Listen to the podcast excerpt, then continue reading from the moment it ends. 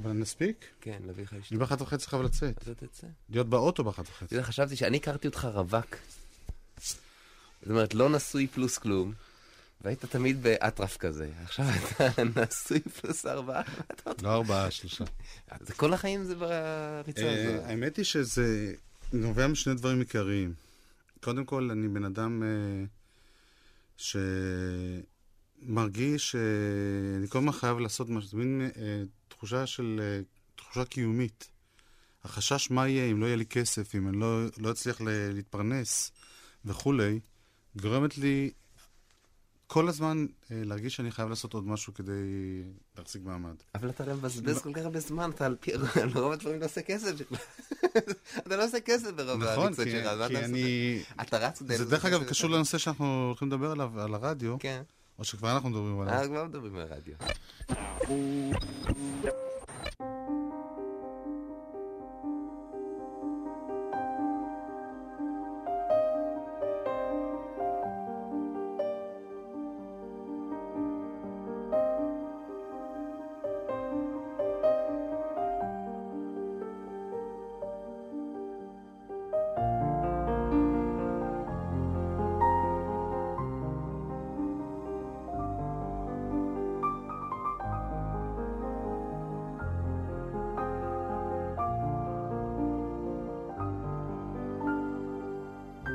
ההאזנה לרדיו הופכת יותר ויותר למסע בין גטאות. גטאות של נושאים, גטאות של קולות צפויים, ובעיקר של קופסאות שימורים אטומות של מוסיקה ושל שירים. תיאטרון הדמיון, המסע בעקבות סוד הקסם של הרדיו, עובר הפעם על גשר קוטנר, רחוב יהודה הימית. ויש המקפידין, רחוב דרור. יואב, האיש הקטן גדול, נע ללא מאמץ בין סגנונות ובין תרבויות, בין סינגל אונליין שיצא הבוקר, לבין תקליט רוק בן חמישים. הוא לא מוכר מוזיקה בקונסרבים, אין אצלו חומרי שימור וצבעי מאכל סינתטיים. זה נשמר טרי כי זה מחובר לדבר הזה המתרגש שנקרא בן אדם. הוא שוזר על חוט הדיבור הצנוע והלא מנופח שלו את הפנינים של האייקונים הידועים, אבל גם את של אלה שעדיין לא קנו להם שם. אין אצלו מרכזי או שולי, הוא לא משתתף במיון השירים היהיר של התקשורת, המייצרת היררכיות מלאכותיות, שירים של נישות ונישות של שירים. למרות שהוא גורו של רדיו מוסיקה, הוא כבר מזמן הבין, יואב, את הסכנה שבמילה מומחיות, נזהר מהמום ובוחר בחיות. הנסיעה על הגשר שלו והליטוף של השירים שהיא מאפשרת, מתקנת את מה שהיומיום מקלקל. מחברת מה שהרדיו ההיסטרי מפורר. הדברים הופכים לשעה אחת שייכים ולא שבורים. חומת הגטו נמוגה. אתה נושם ומתמסר לרדיו צלול, שייקח אותך מהמשומש אל החדש.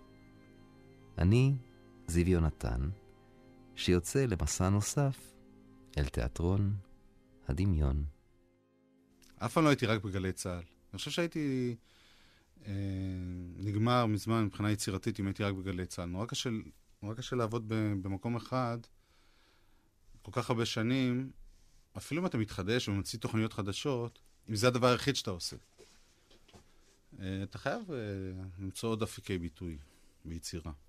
ושיואב... אני, זאת אומרת. הפסיכולוגית שלי תמיד אומרת, אל תגיד אתה, תגיד אני. אני חייב למצוא עוד אפיקי ביטוי ויצירה.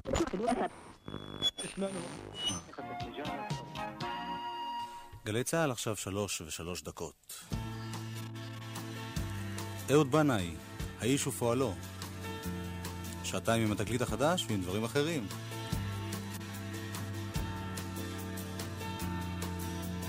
בגלגול אחר הייתי צפרדע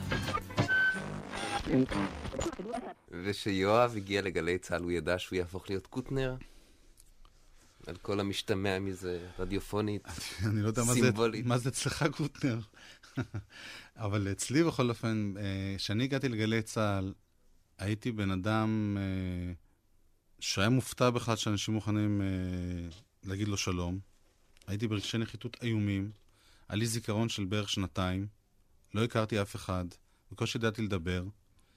אה, אומנם עבדתי בחנות תקליטים, אבל בעיני עצמי הייתי עדיין אה, תלמיד של המקצוע, של מה זה להיות אה, מבין במוזיקה.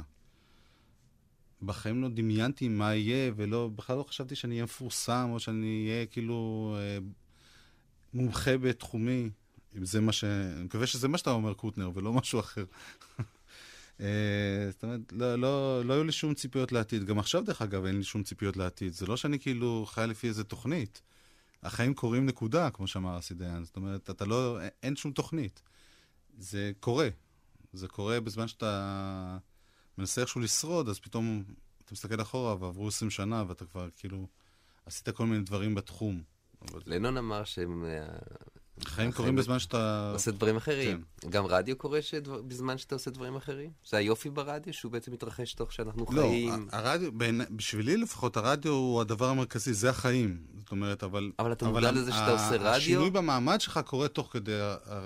זאת אומרת, אתה לא יושב ומתכנן, אני בהתחלה אהיה עורך אה, זוטר שעורך תוכנית לאלכס אנסקי, שקוראים לה מסיבת ריקודים, ואחרי זה אני אתחיל לבלוט בזה שאני אערוך אה, שירים עבריים נורא יפים. ויעשה תוכנית אה, על רוק מתקדם, ויתחילו להעריך אותי, ואולי ייתנו לי גם תוכנית בעיניו. בלילה, ו... הוא מניף את ידו, אני צריך להעביר למאזינים עכשיו את התנועות הדרמטיות שלך. הבנתי. לא, זאת אומרת, זה לא היה איזה תכנון. אני. התחלתי, התחלתי להתעסק במשהו שאני אוהב. כן. רציתי נורא להיות בצבא, כי בהיסטוריה שלי הייתי בפנימיה צבאית והייתי אמור להיות הרמטכ"ל. אז למרות ששכחת הכל, ה drive להיות להיות בצבא עוד נשאר לא, לך? זה לא רק ה drive, אלא פשוט הייתי מוקף באנשים סביבי שהיו חבריי הקודמים, וכולם אמרו לי איך הייתי. אני הייתי אמור להיות הרמטכ"ל התימני הראשון, שיהיה ברור. ובגלל פציעה, הקריירה שלי הצבאית אה, אה, זזה הצידה, ו... זאת אומרת, היה- היה לי חשוב לשרת בצבא, ולכן גם uh, באתי לגלי צה"ל בלי שום uh, תכנונים. לא ידעתי מה יהיה. אני חושב אבל שמה שכן אפשר ללמוד בסיפור שלי, הנוגע ללב, זה שאם אתה עושה את, את מה שאתה עושה באמת באהבה ובהתכוונות, ומתוך ניסיון, לא להרוויח את הדברים האחרים שיש בזה, אלא הדבר עצמו, מה אני מתכוון? יש אנשים ש... שעובדים למשל ברדיו, אבל זה מתאים לכל, לכל אני חושב, מקצוע של תקשורת. כדי להיות מפורסמים, כדי uh, להשיג בחורות, כדי להתעשר, כדי להשתמש בזה בתור uh, מין שלב מעבר למשהו אחר, כמו טלוויזיה. זאת אומרת, uh, אני עשיתי את זה כי זה מה שאהבתי לעשות, ועדיין אני אוהב לעשות. ואני חושב שה... נקרא לזה ההתמדה הזאת, או היושר המקצועי הזה, אז בסוף זה משתלם. אבל כמו, רק אני חוזר, סוגר את המעגל של השאלה שנפתחה לפני כמה דקות. זה לא שהחיים קורים בזמן שאתה עושה משהו אחר. החיים קורים, ואתה עושה את שלך, ופתאום מתברר לך שמאיזה חייל קטן ורזה בן 20, אתה הפכת להיות, וואלה, מומחה למוזיקת פופ, ושואלים אותך מה דעתך.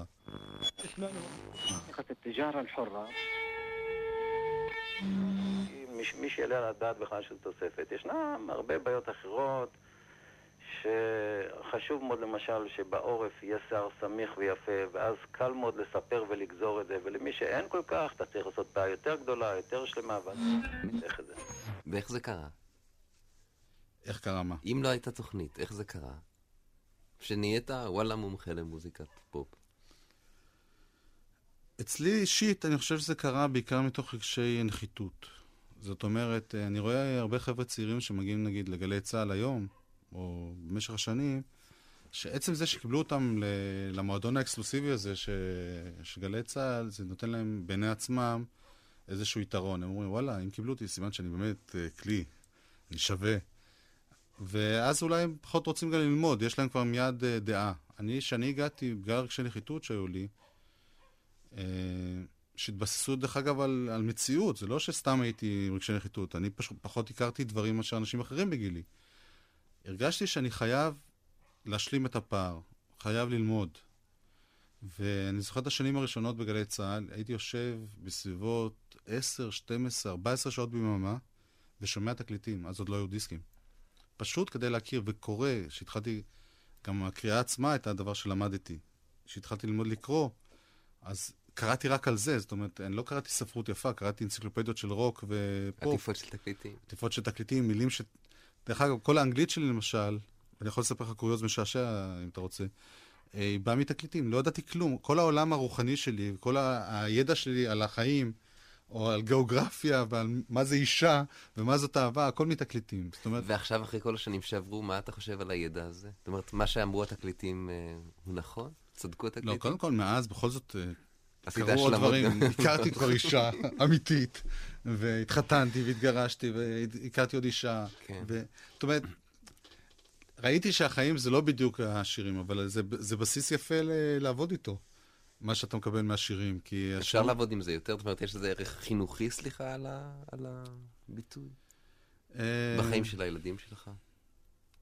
לא, אני לא חושב שאני יכול לחנך את הילדים שלי על פי מה שלמדתי משירי הביטלס, אבל uh, זה נותן לך איזושהי, uh, איזושהי נקודת מבט uh, טיפה רומנטית, טיפה uh, מוצאת את הטוב בכל דבר, אני חושב, מוזיקה טובה. אני חושב שמוזיקה פותחת אותך לגישה חיובית לחיים. זה די חסר שיש- לנו פה. יש גם מוזיקה רעה, יש גם מוזיקה שעושה לך רע, אבל אני חושב שבסך הכל המסרים, באופן כללי, ב- ברוב המוזיקה שאני מכיר, יש בזה משהו נורא אופטימי. אני רציתי לספר לך סתם קוריוז, כי. אתם, אתם אוהבים קוריוזים, מי זה אנחנו? אתם בתקשורת. אה, בגלל שהייתי כל כך אה, בעולם הזה של התקליטים, ועוד לא ידעתי טוב אנגלית, אני זוכר פשוט שלאונרד כהן הגיע לארץ, וגם היה לי הכבוד לראיין אותו, וגם אה, תרגמתי, אז אהבתי לתרגם שירים, לעזור לאנשים להבין, ויש לו שיר שנקרא Famous Blue Raincoat, אחד השירים הכי יפים שלו, והוא בין השאר אומר, הוא נפרד שם, כותב מכתב למישהו שלקח לו את האישה. והוא דווקא מודה לו על זה שהוא לקח לו את האישה, ואומר לו, עכשיו, אני שומע שאתה חי במדבר, you, you build uh, your house in the desert, I hope you keep some kind of record. שמשמעותו, למי שלא יודע אנגלית, אני מקווה שאתה שומר איזה זיכרונות, איזה תיעוד של התקופה שהייתה.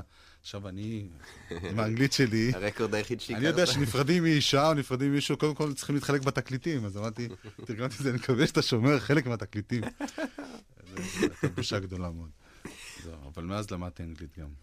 שכבר חתמת שם, אתה מקבל וידאו, ורואים לך שם סרט שלם, אה, איך זה מסתדר, ואיך זה נראה, וכמה טוב יהיה לך, וכמה היית מכוער לפני זה. אתה בכלל מקבל מין תסבוכת כזו שאתה לרגע לא יודע מה רוצים ממך. האיש ופועלו, הפועל יבוא אחר כך, אני מבין. אהלן אהוד. אהלן, שנה טובה. אתה אוהב את התואר הזה, האיש ופועלו? לא, לא, זה קצת, אולי בגלל שזה נועם, אם מבינים שהכוונה גם כן, מה הוא פועל שלי, מה אני בעל בית, מה אני הרצל, בן גוריון, מה בסך הכל. אוקיי, תשמע, התוכנית הזאת אה, היא מסביב לתקליט החדש, זאת אומרת, אה, הוא הבסיס לתוכנית, אבל מדי פעם ככה נגיע גם למחוזות אחרים. אני אחריך, לאן שתגיע. השיר הזה הוא ה... זה קשה לתרגם שירים? לפעמים שאתה רוצה ככה לא- להעביר איזו שורה מרטיטה משיר אה, אנגלי, זה באמת זה מביך. קשה מכמה בחינות. זה קשה קודם כל שהרבה פעמים מדובר על משחקי מילים ועל כל מיני דברים שהם אסוציאציות נורא... שמעתי רבע שעה, מישהו יותר קרוב שם? כשאתה מתרגם את זה מילולית, זה ברור. כמו בעברית, נותנים לי זמנים של אוטובוסים. מישהו שם ייתן זמן של נהג מונית, מוניות? תגיד לו, המפתחות בפנים, אז זה לא יצחיק אותו. אבל אנחנו כבר יודעים יש לי מישהו באזור גבעת שמואל מוניות? ודבר שני שמאוד מקשה בתרגום שירים, שבעצם כמה שהמילים לא חשובות, והן חשובות, מה שעובד עלינו בסופו של דבר זה המוזיקה, לפי דעתי. זאת אומרת, מה שעושה לך את זה, מבחינת הרגש, אני לא מדבר על פואטרי, על שירה כתובה, אני מדבר על פזמונים. אתה, אתה נפעם ואתה מקבל את המכה הזאת הטובה בבטן, אני חושב מהמנגינה, ולפעמים כשאתה מתחיל לתרגם את המילים, ואז אתה צריך גם לקרוא אותם בשביל לתרגם אותם, אתה רואה שהשיר הזה הוא נורא דבילי. זאת אומרת, לפעמים הטקסט עצמו זה לא העניין. הטקסט עם המוזיקה זה העניין. ולכן תרגום הרבה פעמים אה, מחליש את זה. ואני כבר הרבה שנים נוהג לא, לא לתרגם שירים, אלא אם כן ממש, אה, אתה יודע, צריך בשביל שאנשים יבינו על מה השיר. במציאות כזאת אה, ש... שגם זקוקה לשירים להתנחם יותר מכל מציאות אחרת, או יותר מכל מדינה אחרת, ומצד שני דוחפת כל שיר הצידה, אה, מפאת מבזק חדשות, איך, איך אתה חי עם זה? זאת אומרת, אתה יודע שאתה מחזיק את החומר הכי חשוב לחיים בעצם, או חשוב מאוד לחיים, מצד שני הוא נדחק כל הזמן הצידה על ידי כל מבזקן בן 15 שרק פורץ עם איזה סטנוגרמה ביד. איך אתה חי עם זה? זאת המסגרת, אין לי הרבה אפשרות אה, לשנות אותה. זאת אומרת, זה לא שיש לי, נגיד, אופציה לשדר במקום אחר, שבו יהיה יותר אספקט למוזיקה, וכל היום אני יכול להשמיע רק שירים. אבל יש לך נחמה בזה שהוא, את המבזק שלו יזדקן תוך יום, ואתה עם השיר הזה תחזור גם עוד עשור, והוא יהיה רלוונטי. אני עד הרגע בחיים לא חשבתי על זה. אני זוכר שבהתחלה, שהתחילו המבזקים, היה בחור שנקרא צבי רימון, שהיה הראשון של המבזקן. חוץ מזה שהתגובה הראשונה שלי הייתה, צבי! רימון! אז זה נורא עצבן אותי, מה הוא נכנס כל חצי שעה עם השטויות האלה, אבל... תשמע, אי אפשר לעבור לבוקר, ויפה שעה אחת קודם, למה אני הולך בנסיבות הבעיה שלי העיקרית, כמו שהתחלתי להגיד, היא לא בפער בין אה, כמות החדשות והמוזיקה, אלא בסוג המוזיקה. אני חושב ש... אני עושה פה הכללה מאוד גסה, והכללות תמיד הן לא בסדר. אני חושב שהרדיו הישראלי, בנגיד עשר השנים האחרונות, בוגד בתפקידו. אני משתמש במשהו קיצוני, ובוגד בשליחותו, ועושה נזק תרבותי. ואני מדבר בעיקר על המוזיקה הישראלית. כיוון שמה שקורה, שמאז שיש אה, קנה מידה אחר להשמעות, נקרא לזה תסמונת ערוץ 2 והרייטינג. המילה רייטינג פתאום, מאז שהיא נכנסה לחיינו, שזה היה בערך לפני עשר שנים, אה, היא הרסה כל חלקה טובה. זאת אומרת, הרדיו בעיניי זה הכלי העיקרי ללמד אנשים, להכיר לאנשים דברים חדשים, לפתוח בפניהם עולמות שהם לא מכירים, לתת צ'אנס לאומנים שיוצרים. ואצלנו, וזה הולך ומחמיר, במקום שזה ילך וישתבח, כי יש עוד תחנות חדשות ואזוריות ומקומיות וכל הדברים האלה, זה הולך ומחמיר, כולם רוצים להיות גלגלצ, כלומר, כולם רוצים להשמיע את המוזיקה המוכרת. עכשיו, באותו רגע זה נורא נחמד, כל אחד אוהב שירים שהוא מכיר, אבל on the long run, כמו שאומרים אצלנו ביידיש, זה נזק תרבותי בלתי הפיך. זאת אומרת, יש עשרות אנשים שכותבים שירים נהדרים, ואין להם שום צ'אנס להגיע לשידור. זה, יש עשרות אנשים שהיו יכולים לעשות מוזיקה הרבה יותר טובה, ובגלל שהם מפחדים שלא ישמיעו אותם, הם משנים את המוזיקה שלהם. יש חברות תקליטים שאו לא עושות כלום, או לא מחתימות אומנים, או שמכריחות האומנים שלהם לעשות דברים שונים בגלל הרדיו. ברור שזה לא לבד, זה לא רק הרדיו. זה חלק מהקשר יותר גדול. עדיין הרדיו הוא הכלי הכי חשוב להעברת מוזיקה, יותר מטלוויזיה, יותר מעיתונים, יותר מכל שאר הדברים. להיט נוצר ברדיו. וזה מה, מה שקרה לרדיו, זה דבר שמקומם אותי. זה, זה דבר שבעולם אידיאלי, את זה הייתי משנה קודם כל. הייתי נותן לרדיו הרבה יותר אפשרות אה, לתמוך במוזיקה הישראלית, לעזור, ולא מה שקורה היום. היום זה פשוט אסון. עבדתי ארבע שנים, ואני חושב שאולי בגלל הביטלס הפסקתי. מפני שאני הייתי אז מכין שיעורים עם טרנזיסטור. התקופה הזאת של רדיו רמאללה ומונטה קרלו, וזה התחיל עם קליף ואלוויס, ו... ואחר כך הגיעו... המוסמעים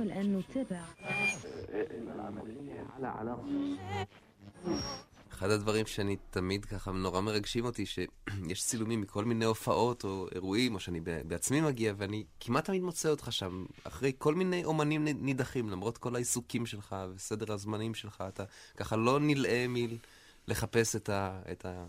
תראה, קודם כל, קודם כל תודה, ודבר שני... לא, אתה שם פשוט, אני לא יודע איך אתה עושה את זה, אבל אתה, אתה אני, מופיע. א', לא תמיד אני שם, גם, גם אני, אתה יודע, בכל זאת, יש לי, כמו שציינת, משפחה וחיים ועיסוקים. לא מספיק. הייתי- ואוטו הי- שלא מתניע. הייתי שמח לעשות זה יותר.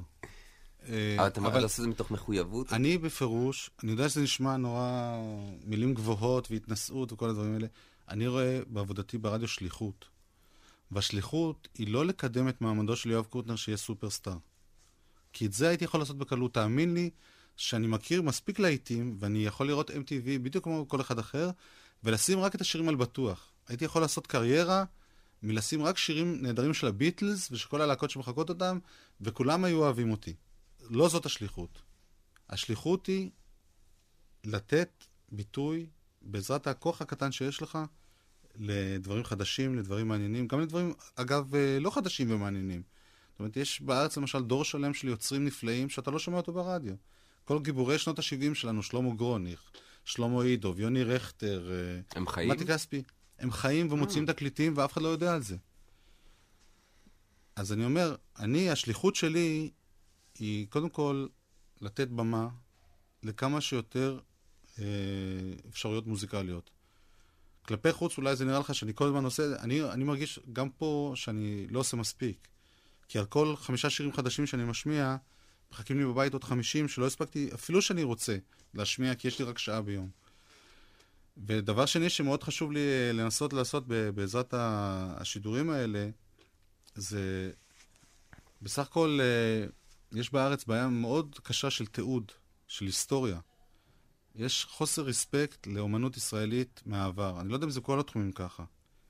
אני, בתחום שלי אני בטוח שאתה בא לארכיון הטלוויזיה, אז מחקו פסטיבלי זמר כי היו צריכים קסטות. אה, מה שלא מחקו, יש ברדק עצום ברישום. כתוב לך אה, גיטריסטים. מה זה גיטריסטים? אז אני דווקא מתעקש לראות את הקסטה, כי הייתה לי סדרה בטלוויזיה, מגלה שיש שם הופעה שקצת אחרת. שזה דבר נורא נדיר ופנינה תרבותית. אתה בא לחברות התקליטים, הברדק פשוט מזוויע. לא שמרו מאסטרים? לא, אלא- שלום חנוך, לפני כמה זמן מישהו הוציא bootleg של הופעה של שלום חנוך, חתונה לבנה, אחד מתקליטי המופת של הרוק הישראלי. באתי לשלום ושאלתי אותו, תגיד, דרך אגב, למה אתה לא מוציא תיעוד רשמי של ההופעה? למה bootleg?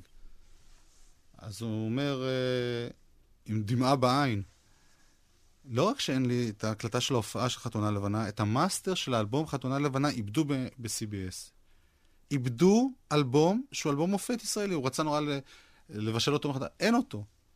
מילא שאין את ה... את ה- את ה- אתה יודע, את הדברים הבאמת משנות החמישים, שאולי איכשהו התפוררו. 1981 זה יצא. איבדו את זה. איבדו כי לא אכפת להם. אתה בא לארכיונים של אה, תחנות רדיו, אז איבדו את הקלסרים שהיה כתוב מה היה במצעדים, ואיבדו את הרשימות של, אה, אתה יודע, איזה... מי היה אריק איינשטיין? עוד כמה. עוד נגיד 20 שנה, אף אחד לא יזכור אותה, אותנו. התרבות הזאת תלך לעזאזל. בגלל זה אני הקדשתי די הרבה זמן מחיי למחקר ולתיעוד של הדבר הזה. עשיתי את זה גם בגלי צה"ל, עשיתי סדרה, ו... שגם הפסקתי אותה באמצע, כי זה לא עניין אף אחד. ועשיתי סדרה בטלוויזיה, ועשיתי אתר, אה, לא לבד, עם שותפים, אתר באינטרנט שנקרא מומה, במטרה לתעד את הדבר הזה. זה, זה לא בשביל לעשות כסף. אתה עושה אתר ב- באינטרנט, אתה יודע שאתה לא תרוויח מזה. כדי לשמר את התרבות הישראלית. זה, זה כאילו, אם אני צריך לסכם מה השליחות שלי בעולם כרגע, זה לתת צ'אנס לאמנים חדשים ולתעד את מה שקרה פה. הוא עשה הרבה הרבה הרבה הרבה הרבה הופעות כאלה מהסוג הזה שהוא הזמין את אה, אה, לוס אמיגוס ואת כן. איברוטס והדי, אה, מי עוד שם נערת הגומי, הוא- הוא הזמין את כולם, הקהל בא, אבל האמנים לא היו. רציני מדי בשבילי, כבד מדי. אני נורא נמשכתי למוזיקה שיצאה מהטרנזיסטור, ולא הבנתי למה אני לא יכול בצ'לו לעשות uh, את הדברים האלה. וזה באיזשהו מקום תסכל אותי. מי הקרין עליך? על החיים שלך ברדיו? מי... מי... ברדיו או כן, בחיים? ברדיו. השדר שאני בחיים לא הייתי דומה לו, קרוב לרמתו, אבל שהכי רציתי להיות ברדיו בגללו זה דורי בן זאב. הוא לדעתי המהפכן הגדול ביותר ברדיו הישראלי בכל הזמנים. גם בחופש. אני מדבר על דורי בן זאב של שנות ה-70, כי דורי, הוא היה שדר, עד, עד ימינו הוא שדר, אבל הוא השתנה, הוא עשה אחרי זה דברים אחרים, שחלקם נפלאים, אבל התקופה שהוא באמת, אני חושב, עשה מהפכה, זה היה, הייתה ראשית שנות ה-70, פינות פוגי. פינות פוגי אני לא שמעתי בזמן אמת, כי זו תקופה שאני לא זוכר, אבל כשאני הגעתי לגלי צה"ל הוא היה משדר מדי פעם. ואני הייתי פשוט השוליה שלו, הייתי מביא לו תקליטים, ואפילו עורך לו את המוזיקה לפעמים, מציע לו. אז קודם כל, החופש להגיד באמת אה, את הדברים בצורה הכי לא מרובעת שיש, כי עד אז דיברו בצורה שונה לגמרי ברדיו. היו עושים פאוזה לפני השיר, היו מדברים בעברית נכונה. הוא השתולל ונורא אהבתי את זה. אה, דבר שני, זה הצורה שהוא עבד עם מוזיקה. הוא היה חלק מהמוזיקה, הוא שר על השירים, הוא נכנס בהם, הוא תרגם אותם תוך כדי אה, אה, טקסטים חדשים שהוא ממציא. הוא פשוט עבד עם המוזיקה, זה לא שהיה שדר שמדבר והמוזיקה, אלא הם היו חטיבה, יחידה אחת, וזה זה היה דבר מקסים. ודבר שלישי, המוזיקה עצמה שהוא השמיע, שהייתה שוב, בלי שיקולי רייטינג ומה הולך ומה לא, פשוט היה אדם חופשי. כן, מה שבע אומר שם? שבע? אז אני חושב שעם שדר אחד זהו. שבע ירד מהקשר, שבע ארבע, דבר איתו. אני לא מחזיק מעצמי בתור שדר. אני אה, מחזיק מעצמי בתור עורך מוזיקלי. זאת אומרת, אין לי איזה קול משובח, ואני לא, אני בולע מילים. זה... עוד מעט אני יוצא, עוד מעט אני יוצא לחופשה, אני אקח את האישה והילד, נלך לטייל, נעשה לך כל העבודה. ולכן אני חושב שעיקר ההשפעות עליי, או הדברים שאני למדתי, היו בתחום העריכה מוזיקלית. ו... אז רצתי דורי, ובתחום העריכה המוזיקלית אני חושב ש... אה, קשה להגיד שהוא מורה, כי תקופה ארוכה גם עבדנו במקביל, אבל דני קרפל, he's my man, man. הוא בן אדם שקודם כל יש לו ידע עצום. הוא אה, אמר לי פעם משפט, שזה משפט שהוא נר בין רגליי עד עצם היום הזה. כן. לא כואב, לא צורם קצת הנר בין הרגליים. אני לא מדליק את הנר. פשוט נעים לי שהוא שם. הוא אמר לי, הוא לא אמר את זה לי, הוא אמר את זה לאורחים המוזיקליים האחרים בתקופה שהוא היה אה, אחראי על התקליטייה. הוא אמר, תשמעו, בכל תוכנית חייב להיות לפחות שיר אחד שאף פעם לא השמעתם קודם. זה דבר שכמובן לא קורה היום. היום כמעט כולם עושים כל הזמן אותו דבר.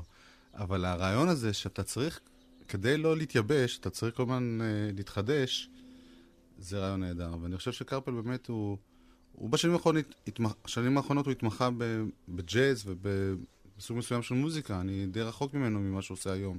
זאת אומרת, אני מאוד מעריך את מה שהוא עושה, אבל זה לא מוזיקה שאני משמיע. אבל uh, אם היה מישהו שלמדתי ממנו, זה הוא. היום מתחילה הסדרה, והתוכנית היום היא לא דומה לשאר התוכניות שיהיו. תוכנית ראשונה, אז אנחנו עושים מעין בקרוב של הסדרה, ומביאים כאן אה, דוגמאות למה שהולך להיות. אי אפשר בשעה אחת לתמצת את כל הסיפור של הרוק הישראלי, אחרת לא הייתי עושה 100 תוכניות. אפילו אי אפשר uh, לתת על קצה המזלג את מה שקרה בשלושים השנים האלה. ובכל זאת... Uh, فنحن نصارع الزيت والحديد פילים כתוב נכון, פה, נכון. ופינוס פילים, נכון. כן. אז הוא, הוא טס לשם ושכנע אותם, ואז אם אתה שם שם של... אני זוכר שפעם היית די אכזרי, נכון? עם דברים שלא אהבת, לא רק לא השמעת, אלא גם uh, התנכלת קצת, נכון? להתנכל זה לא יפה להגיד. להתנכל? תראה, אני חושב שכמבקר, הייתי כותב דברים, הייתי כותב את האמת. לא, כמבקר הייתי לפעמים קצת, אה, לא הייתי אומר רשע, כי לא עשיתי את זה מתוך רשעות, אבל כשהיו דברים שלא אהבתי, אז כתבתי את זה. וקרתה לי חוויה מסוימת לפני איזה 20 שנה, שאני יכול לספר לך אם אתה רוצה, שגרמה לי להבין שאני לא יכול להיות מבקר. אני לא אומר שלא צריך מבקרים. אני לא יכול להיות מבקר שאומר מה טוב ומה רע, כי אני מבין שזה עניין של טעם, ואני יכול להגיד רק מה שאני אוהב. ולכן ממבקר שגם קוטל, וגם ברדיו היו לי מקרים שקטלתי, לא התנכלתי, זאת אומרת, לא הלכתי לאנשים אחרים, אמרתי להם, אל תשמיעו את זה ואת זה. אלא פשוט אני לא השמעתי, ופתאום הבנתי שזה בעצם ביקורת מאוד חזקה בפני עצמה. אתה מתעלם ממשהו, אתה לא משמיע אותו, אז uh, אתה בעצם גוזר את דינו באותו רגע. זו ביקורת מאוד אכזרית וסופנית. אז uh, מאז, uh, בערך מראשית שנות ה-80, אני מעדיף uh, להמליץ, להשמיע דברים שאני אוהב, לדבר על הדברים הטובים, ולא להגיד, זה שיר מחורבן, כי זה לא עוזר לאף אחד.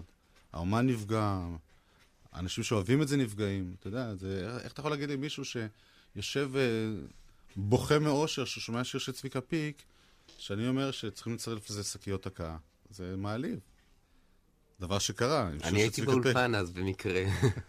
עברתי ולא, כן. האוזן זה משום לא מה- שאני חושב משהו אחר על השיר ההוא, אבל אני חושב שלא היה צריך להגיד את זה. זה היה יותר, אתה יודע, ניסיון אה, למתוח את החבל. גם חלק מהדברים שאתה אומר ב- ברדיו, זה לא באמת ביקורת, זה יותר ניסיון אה, לראות כמה אוהבים אותך. באיזה שלב כבר ישעו אותך. אז בחנת את זה כמה פעמים ככה. אני כן, זה היה מין תחביב כזה. אתה רוצה שאני אספר לך את החוויה שהפסקתי בגלל להיות- מבקר, או שסיפרתי לך אותה כבר? לא, אמרת, רמזת שתספר, בוא תספר. בכל אופן, שלחו אותי יום אחד לכתוב ביקורת על ריצ'רד קליידרמן. שריצ'רד קליידרמן, בעיניי, אכפת לי ממנו, הרי סתם איזה טמבל שמנגן עם פסנתר. אבל הוא עצבן אותי כי הוא הפך להיות להיט מטורף בארץ. אנשים פשוט שמעו דפור אליז בביצוע שלו, והתמוגגו. אז שלחו אותי לבקר את זה, ובעצם הביקורת כבר הייתה, הייתה כתובה. הייתה כתובה בראש, אבל אה, רק רציתי ככה לוודא הריגה. ניגשתי להיכל התרבות. על ידי, ככה קצת אחורה, ישבה משפחה. אבא ואימא וילד או ילדה, אני לא זוכר. והם היו לבושים בחליפה, העדיפו ריח של בושם, בחליפות, לא חליפה אחת כולה. העדיפו, התלבשו לכבוד הקונצרט. ושמעתי את האבא אומר לאימא, משהו כמו כמה זמן לא היינו בקונצרט, כמה זמן לא היינו... מאז, אני לא יודע מה. הם באו לקונצרט.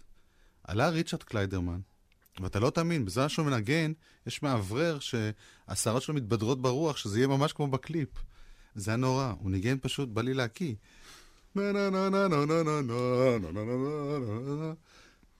אני ככה העפתי מבט לחבר'ה. שבאו לקונצרט, היה להם דמעות של אושר בעיניים.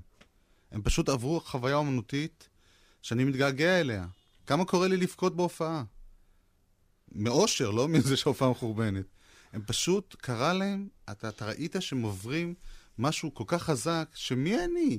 שיגיד לאנשים האלה, הבן אדם לא יודע לנגן זה קיץ'. לא, איך אני... מי שמני, או איך אומרים את זה? מי, מי, מי, מי אני בכלל שיגיד להם? באותו יום אני החלטתי שאני כבר לא רוצה לבקר. זאת אומרת, יכול להיות שעוד אה, היה ככה מהתנופה, עוד כתבתי כמה דברים, אבל uh, זהו, אני הבנתי שאני, יש לי את העולם שלי, את הדברים שאני אוהב, את הדברים שאני רוצה לקדם. אני לא רוצה להגיד לאנשים אחרים מה טוב ומה רע. מי שמאמין לי, ושומע נגיד תוכניות שלי, או בזמנו שהייתי כותב בעיתון, קורא את הכתבות, אז uh, מבין מה, מה הדברים שאני אוהב, וזהו.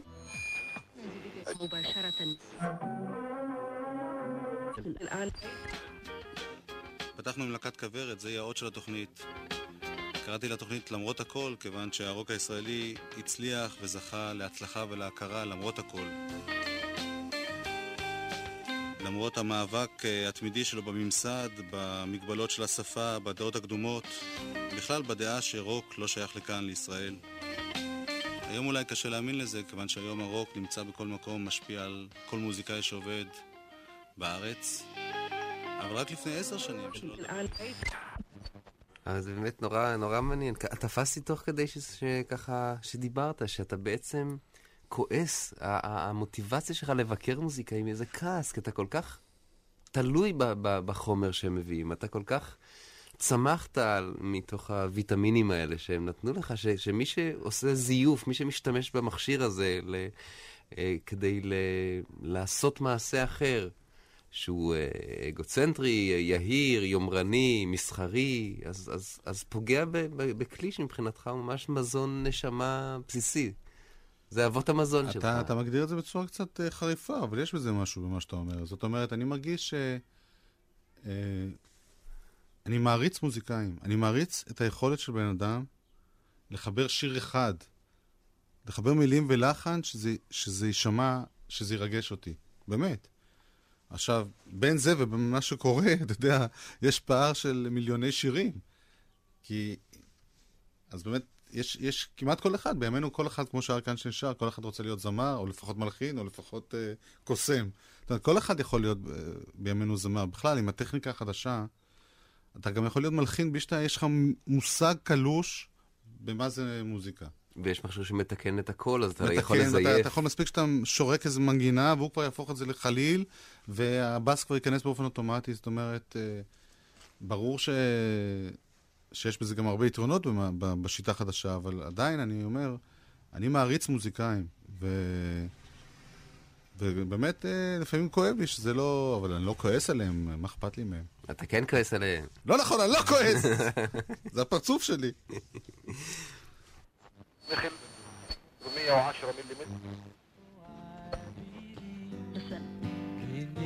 yesterday sunlight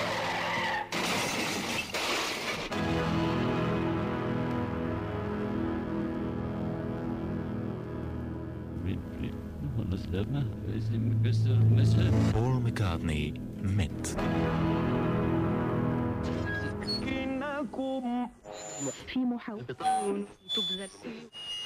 אתה יודע לשקר? ברדיו. אה, מה זה שקר ברדיו? אני תוהה, אתה הזכרת את דורי. דורי הוא שחקן. הוא יודע לשחק. יכול להיות שיש כנות עצומה במשחק, כלומר, הוא, הוא הכי אמיתי שהוא משחק. זאת אומרת, השידור מאפשר לו להיות הכי הוא עצמו. עכשיו הבנתי מה זה לשקר ואני אענה לך. אה, ב-90% מהמקרים, אצלי אין שום הבדל בין החיים ובין השידור. זאת אומרת, אה, עד כדי כך שאני יכול לבוא אה, ממשהו שקרה לי בבית, במשפחה, עם דיכאון, ואני ישמעו את זה. גם המוזיקה תהיה כזאת, גם הטון דיבור, הכל... אני לא יודע לעשות את ההצגה. קורה משהו אחר, זה שוב בסוגריים, שאני יכול לבוא חולה ועצוב לשידור, בעיקר לתוכנית כמו ציפורי לילה, ותוך השעתיים האלה המוזיקה מבריאה אותי, אני יוצא משם שמח וטוב לבד. באמת, פשוט קורה לך משהו שאתה משדר מוזיקה שאתה אוהב, זה, זה מעלה אותך אנרגיות חיוביות. אז מבחינה כזאת אני לא משדר, אפילו אני זוכר שאנשים היו בשוק. ש... גם לך זה עושה את זה, שלמה? מוזיקה מחלימה אותך? אני מנסה לחשוב כרגע על מה שהוא אמר. אם זה קורה לו בגלל שהוא בשידור, או בגלל שהוא שמע את המוזיקה. ובהיתקלות שלך עם יואב במהלך השנים, הוא אומר שאין הבדל בין החיים לבין הרדיו אצלו. באמת, אצלו זה מאוד בולט. שאתה אתה יושב מולו והזכוכית נעלמת, כאילו, כטכנאי. הקיר הזה תמיד הוא, הוא גם פיזית ישנו וגם מנטלית. ברגע שסוגרים מיקרופון ומדברים באינטרקום, אז אה, אה, משהו משתנה. אז אה, איך אומרים, החליפות אה, של הפוזה יורדות גם אה, ממנו, גם ממני. אבל אצלו זה ממש אה, אין, אין זכוכית. וזה גם כשהוא מתבדח וגם כשהוא כועס, וגם ה... אה, אה, איך להגיד, האומץ שלו להיות uh, טבעי, שלפעמים זה יוצר מצבים מביכים. לפעמים אני, אני לא בטוח, אני מסתכל על המנורה האדומה, אם זה לא עבר לירוק, כי הוא מדבר אליי, אומר לי משהו אישי, ואני רואה שזה בהקלטה, ולפעמים זה בשידור חי, ולפעמים כשזה בהקלטה הוא אוסר עליי למחוק את זה. לפעמים הוא אומר לי דבר נחמד, לפעמים הוא אומר לי דבר אה, ממש מרגיז. נניח אם אני לקחתי רגע עיתון ושכחתי שהוא אמר לי בסוף לעשות איזה פייד אאוט, אני נותן צעקה מאמצע השידור, ורנר, מה נרדמת לי שם? או דברים כאלה, והכל בשידור. זה פשוט האיש כמו שהוא. ואני חושב שזה גם הצד החזק באישיות שלו. והוא לפעמים גם אה, מסתכסך עם הממונים עליו בגלל זה. אבל האיכויות שלו הם כאלה שתמיד הוא יוצא מנצח. מפני שאף אחד עוד אה, לא שקל להפסיד אותו בגלל, ה... בגלל הדברים האלה. כן. אני לא מרגיש, לפעמים מרגיש שהוא חשוף לגמרי. זאת אומרת, לי, זה כוח גדול, אבל הוא גם נראה לי פגיע מאוד. זה תמיד כן. נראה לי על... הוא, אה, הוא באמת אה, יחיד בתחומו. חוץ מכל הידע שיש לו, שהוא צבר מכל מה שהוא יודע. עירית, שמונים. הוא צבר כמו ספרן שעושה... שומע, שבע ארבע מנסה לקחת את כל הרשת, ואי אפשר לדבר חוץ ממנו, נו, מה נעשה? הצורך הכי עמוק. שבע ארבע. מגיש את זה לאחרים, הוא מגיש את זה יחד עם עצמו, זה, זה משהו מיוחד. אז מבחינה כזאת, אני מעלה לך אנרגיות חיוביות. אז מבחינה כזאת אני לא משדר, אפילו אני זוכר שאנשים היו בשוק, שפעם פתחתי שידור שלי, זה היה תוכנית שקראו לה מתאושש או נופל על ארבע, אחרי הצהריים. ואמרתי, שלום, היום התגרשתי, השיר הראשון שנשמע הוא כך וכך. כי זה היה נכון. כי באותו יום התגרשתי, הרגשתי שזו תוכנית אישית, אז סיפרתי את זה. אבל... Uh, כי אני באמת לא יודע לעשות, אין לי את הגבול הזה בין החיים האמיתיים שלי ובין השידור. יש שקר קטן, שבכל זאת קורה, שהוא, שהוא לא באשמתי. וזה קורה, לצערי, בזמן האחרון הרבה פעמים, שאתה כשדרן, אתה יודע למשל שקרה משהו נורא. אתה בא בשתיים בצהריים, ואתה יודע שבבוקר נהרגו חיילים, ועוד אסור לך לגלות את זה, כי זה עוד לא, הידיעה עוד לא יצאה. ואתה צריך להעמיד פנים שהכל בסדר. העמדת פנים הזאת, למשל, היא מין שקר מוסכם שאני כן עושה. או שלמשל, אה, היו בחירות לכנסת, ואתה לא אוהב מה שקרה שם. אבל יש מין שקר כזה שכאילו לא מתייחסים לזה, אז אתה כאילו, כאילו החיים אה, נמשכים כרגיל. מבחינה זאת, אני כן לפעמים אה, משתלב ב, בשיטה. אבל מבחינה אישית, מבחינת הגבולות שלי האישיים, אני, אני לא עושה את זה. אני רוצה להוציא את זה, שלמה. כל העניין של הכנסת, שהוא, שהוא מדבר על זה שאין מחיצות בינו לבין החיים, זה בסדר, שהוא, זה, אה, וגם אם חיילים נפגעים, אבל אם הוא לא אוהב את הבחירות בכנסת, כן, זה נראה לי מחליש את, ה, את החום לא, ואת הוא... התוקף האישי שיש לדברים שלו. תראה, זה פשוט אה, אה, חוזר עם שלוש דוגמאות. כן. אחת זה שהוא התגרש, ואחת זה שנפלו חיילים. והשלישית זה... בחירות שהוא לא אוהב את התוצאות. כן. כן. אז אתה יכול להסתפק למען המיקוד והצמצום באחת מהדוגמאות. לדעתי נראה שהגירושים זה הדוגמה הכי חזקה. כן. אז נשאר איתה. מפני שאלא אם כן, היום הגירושים היה חגיגה. זאת אומרת, לא כל מתגרש הוא בהכרח אה, אה, ביום עצוב, הכי קשה ביום של שחרור. כן. כן. יש, יצא עכשיו איזה ספר, נפרדנו טראח, שבדיוק משחק את, ה, את הסיטואציה הזו, נפרדנו טראח. אז טראח, בוא נשמע את הזונה. כן. מבחינה אישית, מבחינת הגבולות שלי האישיים, אני, אני לא עושה הצגות. אני בן אדם כזה שכל הזמן חי בכמה מישורים. זאת אומרת, בחיים האלה, וגם אה, מרחף איפשהו. נמצא ב... לא רק במוזיקה שלך, בכלל. נמצא באיזה עולם אחר גם, מיסטי. המילה מיסטי היא גדולה עליך, אבל... לא, אני מתנגד לה קצת, כי כשאתה אומר מילה מיס, כמו מיסטי, אז אתה יודע, זה נשמע כמו לילות ירח בגליל, ומדורות, וצללים, ודברים, ובשבילי המציאות היומיומית, המכולת, אתה יודע, החיים היומיומיים הם גם uh, מסתוריים. אני מרגיש שאני בעצם uh, עוד לומד, אני uh, עוד לא הגעתי למצב שיכול להיות שמבחוץ זה נראה כאילו אני חורץ גורלות של אנשים, אפשר שוב. אבל אני מרגיש שאני עדיין באמת עושה את זה מתוך לימוד, מתוך אהבת העניין, מתוך התעניינות. אז גם המטרה שלי לא הייתה להיות סופרסטאר. יש שיר של קט סטיבנס, I never wanted to be a star. באמת לא רציתי, גם לא הייתי. גם לא נהפכתי, אבל גם לא רציתי, זאת אומרת, אז מה, על מה נתנפח? זה שיש לי שעה ביום עם רייטינג בינוני? אנשים מתנפחים על הרבה פחות מזה. אני עכשיו מבין. אני עובד על כולם, אני מתנפח באופן גופני, אני משמיע. תוך שענית, אני תפסתי בעצם. כי אתה נשארת, אתה אוהב מוזיקה. אתה פשוט יודע שבעצם הדבר עצמו הוא השירים היפים נכון. שהאומנים מייצרים. אני מרגיש שאני כלי, ואני לא מרגיש שאני המוזיקאי. ומוזיקאי טוב אפילו יודע שהוא בעצמו סוג של כלי. שיש לו את היכולות שיש לו, אבל יש לו גם איזה השראה, איזה משהו שהוא מקבל, שחלקם, בשיחות איתם, מרגישים שזה יותר, מהיכול, יותר ממה שהם תכננו. השיר יצא יפה יותר ממה שהם תכננו, או ניגנו לפעמים יפה יותר מאשר הם התכוננו.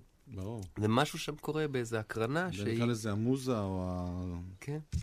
אבל אתה יודע, גם, גם זה לא הכי פייר להגיד על אנשים שהם התנפחו. כי הרבה פעמים חלק מה... מחוקי המשחק, מה... מהשוק הזה, שאתה חייב לשרוד בו, זה איזושהי פוזה שהיא באמת לא אתה. זאת אומרת, אתה לא יכול... יש הרבה מאוד אומנים נפלאים משנות ה-70, שהם כנראה היו יותר מדי צנועים ועסקו בעניין שלהם, ולא בכל מיני דברים אחרים. אבנר קנר כזה? כל מיני... אה, אבנר קנר זה דוגמה קיצונית, כי הוא בכלל פרש מפופ, כי באיזה שלב כתבו עליו ביקורת על תקליט שהוא עשה להראל אבר, והוא כל כך נפגע שהוא הפסיק לעשות פופ, הוא עושה מוזיקה לתיאטרון. אז הוא כאילו, הוא כאילו כבר לא במשחק בכלל, אבל שמות שגם הזכרתי, ששאלת אותי אם הם עדיין חיים. יוני רכטר יוני רכטר, שלמה עידו, והמון אנשים שעושים עדיין מוזיקה, והם בלי הפוזה, והם נעלמו. ולעומת זאת אחרים שמצליחים אה, להצליח, זה גם בזכות איזשהו פוזה. אבל אני מזמן כבר הבנתי שצריכים לעשות הפרדה בין האומן ואומנותו. אם כבר, נגיד, יש לי, יש לי הרבה מאוד אה, אהבה לחלומות, לעולם החלומות. אה, גם חלומות אה, באיזשהו מקום משפיעים על הכתיבה שלי. אה, כמו שאפשר אה, לראות מהשיר הזה ששמענו עכשיו, שמתחיל ב... בעצם בזה שאני אומר לפסיכיאטר, מספר לו חלום שחלמתי על מסדרון ארוך, וכמובן זמנך עבר, שזה ממש שיר חלום. בחלומי חזרתי לבית ספר התיכון. זה באמת היה חלום? כן.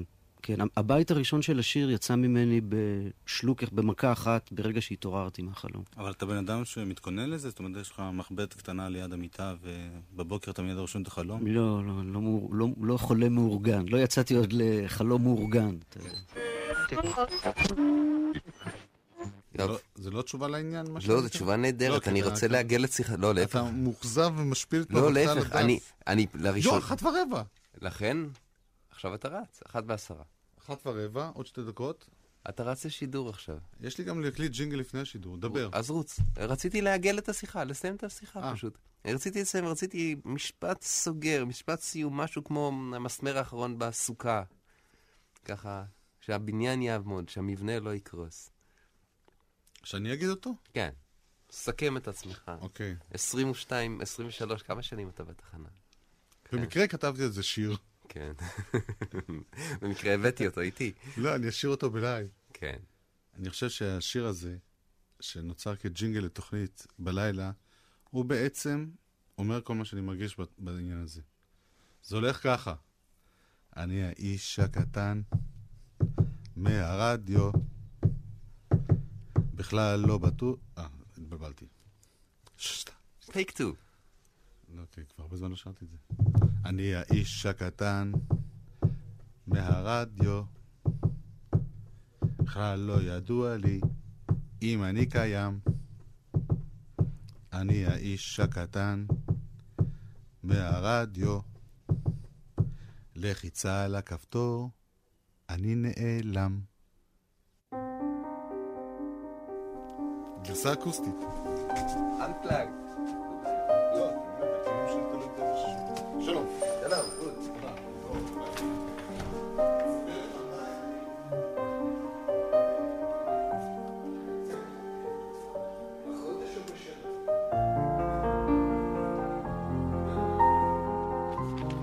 משימה בלתי אפשרית לסכם סגיר ליואב קוטנר. תופעה בלתי ניתנת לסיכום.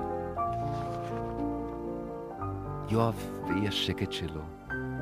אי השקט של מי שיודע שעוד לא הגיע. אי השקט של מי שיודע שאף פעם לא יגיע. אבל תמיד יהיה בדרך, בדרך, בדרך. שקיבל את המתנה שהיא להיות מלצר במסעדה של היופי הנקרא מוסיקה. קוטנר רץ, הוא כאן, הוא שם, לחיצה על הכפתור, והוא נעלם, אבל חוזר. אני זיו יונתן, ממשיך במסע אחר סוד הקסם של הרדיו, של תיאטרון הדמיון. thank you